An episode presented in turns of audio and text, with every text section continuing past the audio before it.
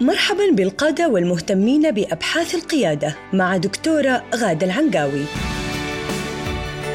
حيث تقدم لكم أبعاد القيادة المتعددة للمنظمات وفرق العمل. وتلتقي بكم كل أسبوع في لقاء شيق لطرح مفاهيم حديثة تثري رحلتكم القيادية. مستمعينا الكرام في كل مكان السلام عليكم ورحمة الله تعالى وبركاته. حياكم الله في حلقة جديدة من برنامج بودكاست القيادة مع الدكتورة غادة طلال العنقاوي المتخصصة من أكثر من 20 عام في القيادة بجميع مستوياتها من خلال أبحاثها في الدكتوراه وبخاصة في مجالي السلوك القيادي الفعال والتربية والتعليم. حياك الله دكتورة غادة. أهلا وسهلا. أهلا وسهلا فيك. دكتورة في الحلقة الماضية آه، كان آه، ختام الحلقة عن المشاعر ويعني وهي بوابة للمعتقدات وكان هالموضوع مرتبط بشكل كبير بالقيادة الذاتيه. في هذه الحلقة سنكمل المسيرة أيضا آه، في هذا الموضوع والحديث عن القائد وفي المستويات القيادية الأخرى والفصول التالية من القيادة وكتاب القيادة. بالنسبة لنا نحن كأفراد. جميل شكرا عبد العزيز القيادة الذاتية هي أساس باقي المستويات ويعيش فيها القائد 80% من حياته كما ذكرنا سابقا. جميل. طيب خلينا اذا نبدأ بتعريف لهذه القيادة الذاتية، ما هي القيادة الذاتية؟ نفس التعريف، التعرف على الغاية ووضع أهداف لهذه الغاية من خلال أدوار وسلوكيات ضمن إطار مرجعي أخلاقي. بس هذه المرة التعرف على غايتي. أنا كفرد. ووضع أهداف لنفسي للوصول إلى هذه الغاية من خلال أدوار أدوار حياتي وسلوكيات تحت هذه الأدوار. ضمن مرجعية أخلاقية. لما أتكلم عن أدوار أتكلم عن دوري كطالب دوري كابن دوري كأم دوري كزوج دوري كموظف كزميل عمل إلى آخره. فالغاية من وجود شخص ما تختلف عن الغاية التنظيمية أو غاية المجموعة. لكن إذا أنا كان عندي غاية سيكون عندي قدرة على تكوين هذه الغاية لمجموعة أخرى. فالغاية من وجودي لها علاقة بمن أنا وأين أمضي وكيف أصل هناك. ثلاثة أسئلة. من أنا وأين أمضي وكيف أصل هناك؟ لها علاقة برحلتي الخاصة بمقدراتي وملكاتي بمهاراتي وتجاربي التي تمكنني من الوصول إلى ما أريد الوصول إليه وطبعا الخبرات التي أكتسبها. وأنت تحدد غايتك عادة بالنظر لما سبق. يعني عادة لما الانسان يقول إيش غايتي في هذه الحياة؟ يطالع لورا أول شيء عشان يشوف هو مين إلى اللحظة هذه. بالإضافة إلى الشخصية الشخصية جزء يلعب تلعب جزء كبير في تحديد الغاية سمات الشخصية. وبالإضافة إلى الموارد المتاحة والدعم. فالقيادة الذاتية هي أولا تحديد غاية ورسم رؤية للوصول لها ثم وضع خطة للوصول. بسيطة العملية. كلمتين. لكن قد يعترضك عوائق في هذه الرحلة بعد ما تحدد غايتك وأولها في داخلك. وخاصة إذا كان الفصل الأول مش ولا بد. لم يحسن والديك ولا المجتمع ولا المدرس صناعتك القيادية. بمعنى أنك تكون حصلت على شهادة ثانوية أو جامعية ولكن عندك خوف قلق نظرة سلبية للحياة يعيق تقدم مشاعرك وأفكارك وهذا النسق التفكيري المعيق يظهر في تفاعلك وتعاملك مع نفسك أولا ومع الحياة والآخرين من حولك. وعشان كذا مهم إن إحنا نقسم القيادة الذاتية إلى ثلاث مراحل. مرحلة التحرر من هذه الخواطر الناتجة عن الاعتقادات والتصورات المقيدة والمشاعر السلبية والسلوكيات المعرقلة. أنت لاحظت الآن أنا بستخدمهم مع بعض الثلاثة هدول المراحل القيادة مرة أخرى التحرر؟ لسه ما كملت. التحرر والت... خليني أقول لهم مع بعضهم. التحرر والتبصر والتحرك. ثلاثة كلمات. إيش هو التحرر؟ التحرر من الأفكار المعيقة اللي هي الأفكار هي عبارة عن اعتقادات وتصورات وما يتبعها من مشاعر سلبية وما ينتج عنها من سلوكيات معرقلة. هذا التحرر. أبغى أتحرر من هذا الشيء. أبغى أكون إنسان نظرتي للحياة ولنفسي ولمن حولي نظرة إيجابية. مو مو طول الوقت بس على الأقل 70% من الوقت. يعني يغلب عندي التفاؤل يغلب عندي التطلع والأمل. وما أشوف نفسي ولا أشوف الحياة أو أي موقف يواجهني أبدأ على طول أنزل تحت وأصير آه، إنسان سلبي. أسقط أطيح. لا أطيح أوقف على طول. هنا التحرر. مو التحرر من الملابس ولا من الدين ولا من الأشياء دي لا التحرر من هذه المعوقات الداخلية. مرحلة التبصر المرحلة الثانية. رسم الرؤية صياغة الرسالة ترتيب القيم تحديد الأهداف. لكني أنا في حديثي معك بدأت بالتبصر صح؟ بدأت بتعريف القيادة الذاتية على أنها التعرف على الغاية ووضع أهداف للوصول لها إلى آخره. فليش أنا جبتها رقم اثنين من المراحل لأنه بعد ما تبدأ في وضع الغاية حتلاقي في اللحظة اللي أنت تبدأ تتخيل فيها أو تشوف نفسك أو تشوف غايتك حتطلع لك الأفكار السلبية والاعتقادات المعوقة وترجع لورا. ولذلك كثير من الناس يفشل في التعرف على غايته ووضع ورسم الرؤية. يوقف هنا عند رسم الرؤية هذه سنوات. وناهيك عن صياغة الرسالة لأنه صياغة الرسالة تتعلق بالمرجعية الأخلاقية. وأما ترتيب القيم مرة ملخبط. وأما الأهداف يحددها ويفشل فيها ويستعيرها من غيره ويتعرقل فيها ويفشل. فالتبصر يتعرقل بسبب القيود الموجودة الداخلية. فلذلك أنا وضعت التحرر قبل التبصر. وهذا طبعا يكون محتوى دورات تدريبية أو محتوى توجيه قيادي ذاتي اللي هو ال coaching فإذا كنت عملت coaching لشخص صراحة أنا ما أبدأ برسم الرؤية. هو يقول لي أنا جايك علشان أرسم رؤيتي أو أضع رسالتي أو أصيغ أهداف. وإحنا بنتكلم أنا عندي كم سؤال أسأله على طول أكتشف الاعتقادات المقيدة وأعرف إنه إنه حنروح تحت إذا ما عالجناها. فهنا تيجي مرحلة التبصر التحرر قبل التبصر. التحرك هذه بسيطة. التحرك هو وضع خطط وتنفيذ هذه الخطط وتقييمها يعني هو عبارة عن إدارة وقتك وحياتك وإدارة أولوياتك وهو ناتج طبيعي عن التبصر وهو أساسه التحرر. لأنه إذا أنت في القيود حقت الأول تحركك يصير برضه معرقل ما تقدر تتحرك بسهولة. ولذلك تحرر تبصر تحرك. عملية مستمرة. إذا تحررت ما تحتاج خلاص تتحرر كل مرة تتحرر واحدة مرة في حياتك. وبعد كده تدور بين التبصر والتحرك باستمرار. خلاص هنا أنت تملكت القيادة الذاتية. جميل. أيضا هذه هي التاءات الثلاث ربما السهل الممتنع. جميل. عجبتني التاءات الثلاثة ما خطرت ببالي. إيه، هي فعلا ثلاث تاءات واحيانا قضية التحرر قد تبدو أنها سهلة وقد تبدو لكن عندما يتعمق الشخص في هذه المعيقات من المعتقدات والمشاعر يجد إنها فعلا أحيانا عميقة وتحتاج العمل طويل أحيانا.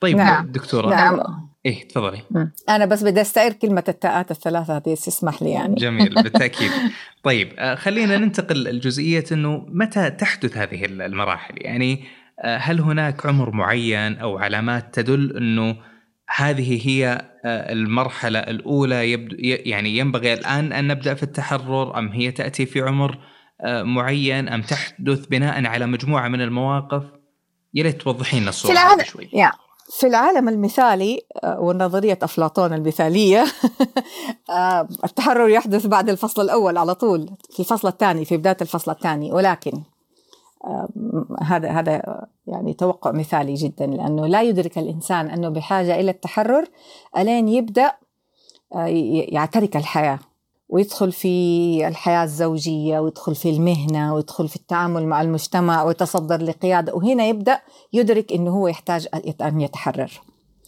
لكن ممكن ممكن إذا كان أنا عندي شاب يعني في برنامجي الآن عمره 17 سنة.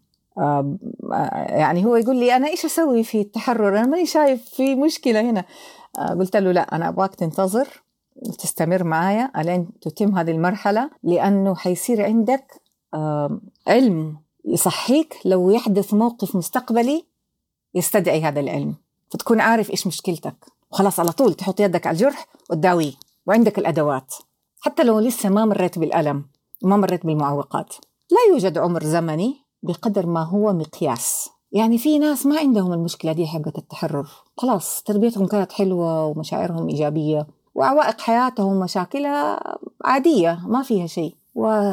وتلاقيهم يكملوا يعني يكملوا وينجحوا. تحدياتهم تحديات خارجية ليست داخلية. لا يوجد عمر زمني بقدر ما هو مقياس. وقد تحتاج للتحرر بعد مضي عمر وأنت في الثلاثينات ولديك أسرة وأطفال. حيث فجأة تكتشف أن السلم مائل على الجدار الخاطئ وأنك لم تعد تعرف من أنت ولا أين تمضي وماذا تفعل في حياتك. وقد تكتشف في الأربعين أو الخمسين وأنت تربي ابنك المراهق فتصطدم بواقع مراهقته الشخصية في مرحلة متأخرة وتتعرف على عوائق الفكرية العوائق حقتك أنت الفكرية وأسلوبك السلبي وأنت تتعامل معه تطلع المشاكل ولذلك التحرر يظهر عندما يظهر القيد الذي يمنعك من الوصول.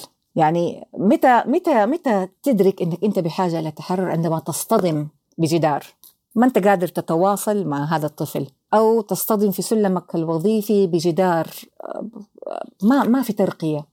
أو تصطدم في حياتك الزوجية بإنسانة معك عايشة تكرهك وحاطة يعني متحملتك؟ أو تصطدم مع والديك. يعني لازم يصير في نوع من الاصطدام. وأحيانا أحيانا يظهر الاصطدام وأنت على قمة التنظيم وأنت على قمة نجاحك وعلى وشك أن تصل. فإذا بك يظهر لك شخص يتحداك وأنت هناك ولا تعرف كيف تتعامل معه وتغلط غلطة حياتك اللي تنهي الكارير تبعك أو تنهي مهنتك. فهنا آه، يعني هذه الخطورة إنك إذا أنت ما بديت التحرر مبكر حتى لو أنت ما عندك مشاكل ترى لا تستطيع أن تعلم السباحة لشخص يغرق.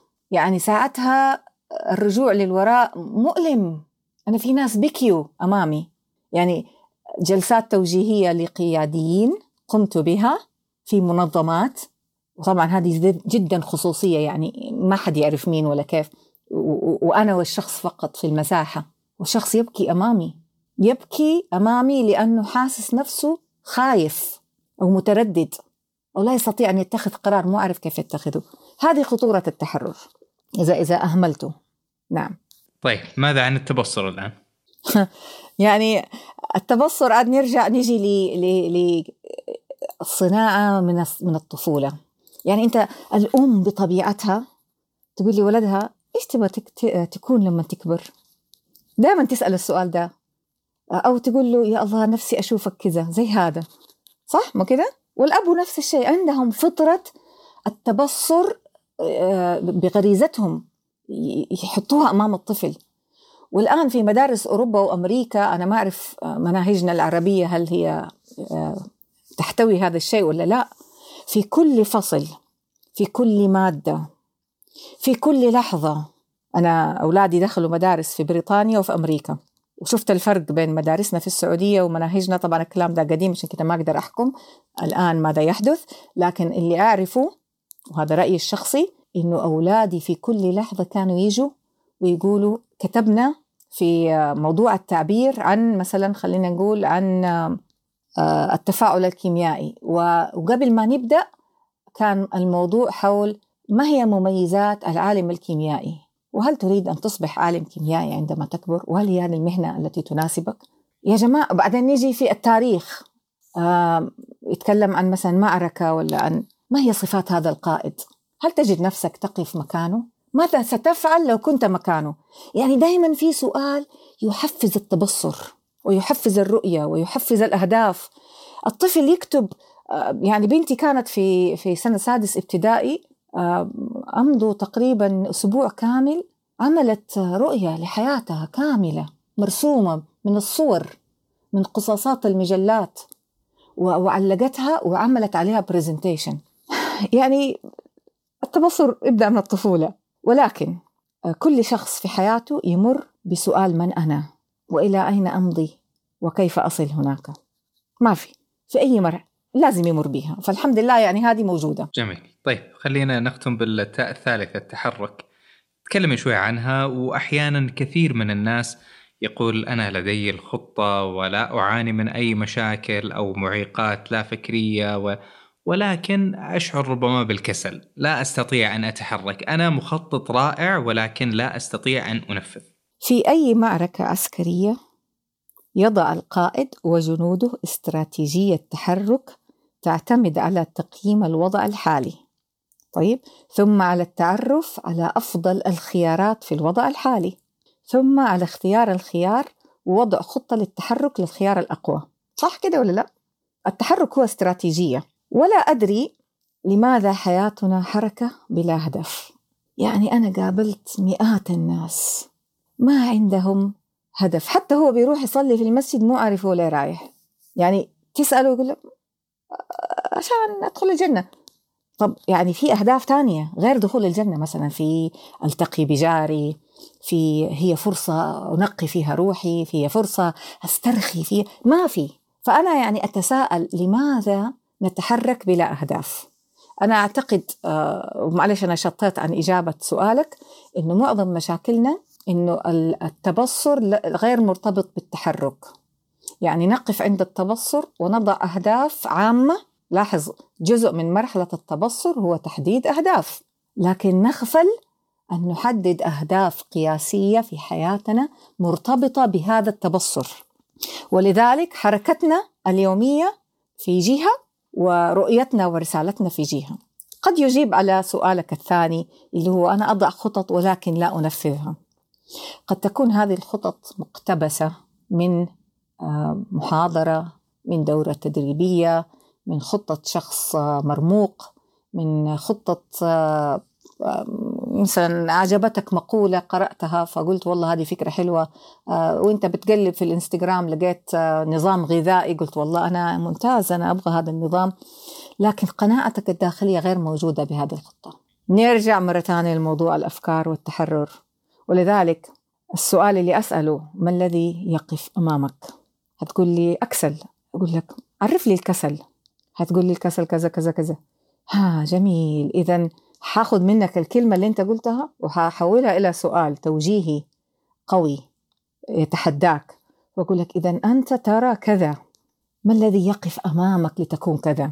طبعا هي هذه كلها كوتشنج عرفت كيف؟ لكن أنا يعني أكاد أجزم 80% من مشكلتك في التحرك راجعة إلى القيادة الذاتية وراجعة إلى الفصل الأول والثاني. حديث معك ماتع دكتورة ولكن وصلنا إلى ختام هذه الحلقة في الختام. كل الشكر والتقدير لك على وقتك الثمين ومعلوماتك الثرية. والشكر أيضا موصول لكم أنتم مستمعينا الكرام. وأيضا ننوه في ختام الحلقة إلى أنكم مستمعينا الكرام بإمكانكم أن تتواصلوا بشكل مباشر مع الدكتورة غادة لطرح الأسئلة والتعليق على هذه الحلقة والحلقات السابقة من خلال موقع البودكاست الخاص وهو newcharismaticleader.com والموقع أيضا موجود في وصف هذه الحلقة. في الختام تقبلوا أطيب التحايا مني. أنا محدثكم عبد العزيز الحجي. نلتقيكم في الحلقة القادمة. على خير. إلى ذلك الحين. دمتم في رعاية الله وحفظه وإلى اللقاء. استمعتم للدكتورة غادة العنقاوي. تتحدث عن قيادة المنظمات وفرق العمل. في بودكاست القيادة. إلى أن نلقاكم مجدداً.